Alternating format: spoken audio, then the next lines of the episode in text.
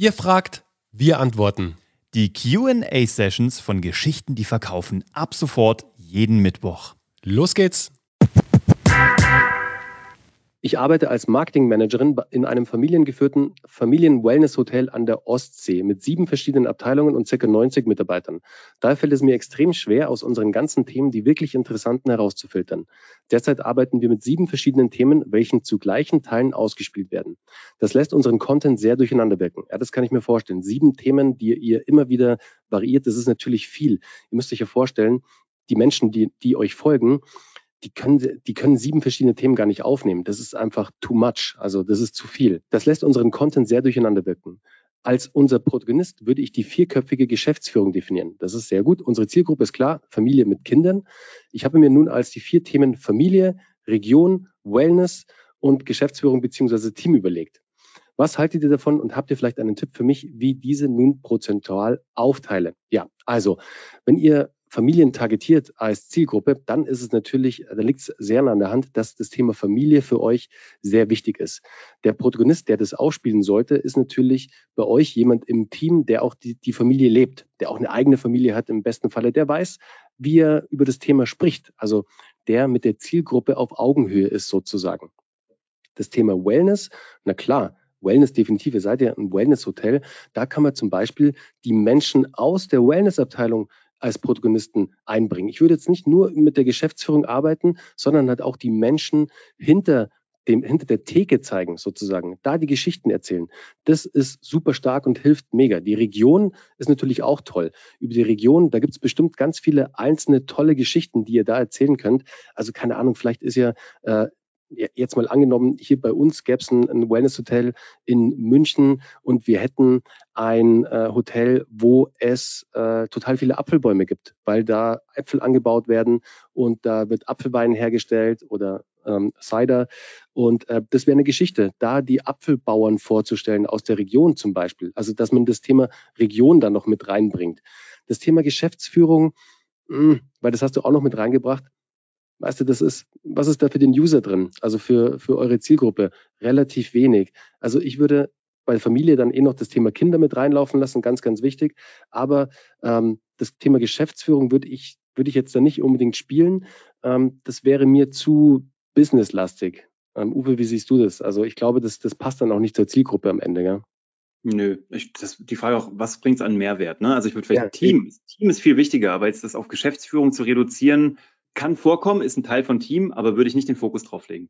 Ja, und das Thema ähm, Wellness, da verbinde ich ja auch immer gleich das Thema runterkommen, das Thema rauskommen, das Thema abschalten. Also ich würde noch vielleicht als Überpunkt, und das ist ja für Familien auch wichtig, ich meine, Uwe und ich, wir haben ja auch eine Familie und wir wissen ja, ähm, wie stressig sowas auch manchmal sein kann. Und dann erwartet man natürlich in einem Wellness-Hotel, dass man da mal runterkommt. Also, dass die Kinder im besten Falle, dass es eine tolle Kinderbetreuung gibt und dass auch was für die Eltern drin ist. Also das Thema Mindfulness, das Thema Achtsamkeit, das Thema Runterkommen. Äh, das wäre noch, glaube ich, ein spannendes Thema, wo du die Eltern halt auch direkt ansprechen kannst. Also einfach ein bisschen Me-Time wieder, also Zeit für dich als Eltern vielleicht. Ähm, die Birte fragt gerade, wie finde ich denn überhaupt raus, wer Geld für mein Angebot ausgeben würde? Puh, gute Frage. Wir sind ja große Fans vom MVP, des Minimum Viable Product, also ein Angebot, was gerade so überlebensfähig ist, ähm, was nicht durchentwickelt ist. Und erstmal einen Test zu machen. Genau wie im Marketing gibt es bei der Produktentwicklung nämlich nur einen Gott, sage ich jetzt mal, ohne jetzt blasphemisch sein zu wollen. Das ist der Test. Wie wir zum Beispiel Geschichten, die für die Verkaufen damals entwickelt haben, vor zweieinhalb Jahren, das ist unser, das ist unsere Weiterbildung, die wir anbieten, also eine, eine unserer Produkte, die wir anbieten. Und da haben wir vor zweieinhalb Jahren gesehen, Menschen brauchen das, weil jetzt die Pandemie kommt und sie müssen sich digital irgendwie präsentieren, weil sie keine Messen, Kongresse, Mittagessen haben, Akquise schwierig. Also haben wir uns überlegt, was wäre der, der geilste Kurs, den wir gerne gehabt hätten, als es alles das noch nicht gab. Ähm, und wir wussten aber nicht, kauft das jemand? Sind die Leute, haben die drauf gewartet oder nicht? Und wir wussten aber, wenn wir diesen Kurs über zwölf Wochen komplett durchproduzieren, dann wird das ziemlich aufwendig, weil wir wissen, wie geil das sein muss, wie viel Recherche, wie viel Wissen, wie gut die Videos werden müssen, dass wir da Technik brauchen, E-Mail-Newsletter, bla bla bla. Also haben wir Folgendes gesagt. Wir haben gesagt, wir bauen jetzt mal auf einer Landingpage, auf einer Webseite den perfekten Ablauf, wie wir es uns vorstellen würden, was wir alles gerne gehabt hätten, als wir noch nicht wussten, wie es ging, aber irgendwie unsere unternehmerische Reise gestartet haben. Wir haben gesagt, wenn wir das zehnmal verkaufen, ohne dass es da ist, das war vor zweieinhalb Jahren, dann produzieren wir es live mit dem ersten Durchgang. Dann haben wir im warmen Umfeld und über Social Media dafür getrommelt und haben wirklich zwölf Menschen gefunden anstatt zehn und haben dann dieses Produkt mit denen entwickelt. Das heißt, Woche für Woche. Das heißt, wir haben ein Modul gemacht, haben das Feedback live von den Leuten darauf aufgenommen, haben gefragt, was wollt ihr fürs nächste wissen, haben das gebaut und haben damit ein extrem nahes Produkt an den Menschen gebaut und gefunden, wer dafür Geld ausgeben möchte. Jetzt ist es zweieinhalb Jahre später größer geworden, neue Tools, aktuelle äh, Segmente, paar hundert Menschen sind da durch. Das heißt, da ist so viel Feedback reingelaufen, dass das Ding natürlich jetzt tagtäglich noch besser wird. Aber damals ging es uns darum, bevor wir es jetzt durchproduzieren, bevor wir uns den Aufwand machen, machen wir ein Minimum Viable Product, ein minimalst überlebensfähiges Produkt. Und wenn wir es verkauft haben, dann machen wir es so richtig mega gut. Und das haben wir dann mit denen zusammen mega gut gemacht. Deswegen, das war unser Weg und ich glaube, das solltest du tun. Was wir euch, was wir vermeiden wollen, ist, dass ihr loslegt, alles perfekt macht, Webseiten programmiert, Visitenkarten druckt und dann an den Markt geht und euch denkt, Mist, da hat keiner drauf gewartet. Das will keiner. Deswegen Rückmeldung, Recherche, das ist das, was wir heute auch gesagt haben. Recherche, Recherche, Recherche, Testimonials, Kundenbefragungen, Zielgruppenbefragungen. Redet mit Leuten. Dürft ihr auch digital tun. Müsst euch nicht mit allen treffen. Dürft ihr auch digital machen, aber tut's.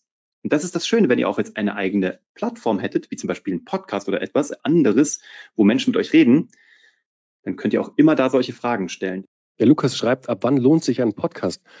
Also Lukas, ein Podcast lohnt sich dann, und das ist wieder der, der, der, der Blick auf die Buyer-Persona, auf die Zielgruppe, würde, konsumiert meine Zielgruppe überhaupt Audioinhalte? Das ist das Allerwichtigste. Wenn ihr euch Gedanken macht, wo sich eure Zielgruppe aufhält, was für eine Content-Kategorie diese Person konsumiert, sind die eher im Audio-Umfeld anzutreffen? Sind die eher im Video-Umfeld anzutreffen? Lesen die eher Texte? Da müsst ihr euch Gedanken machen. Und wenn du, Lukas, sagst, meine Zielgruppe ist definitiv im Audio-Umfeld anzutreffen, dann lohnt sich ein Podcast schon gestern. Das heißt, starte direkt durch.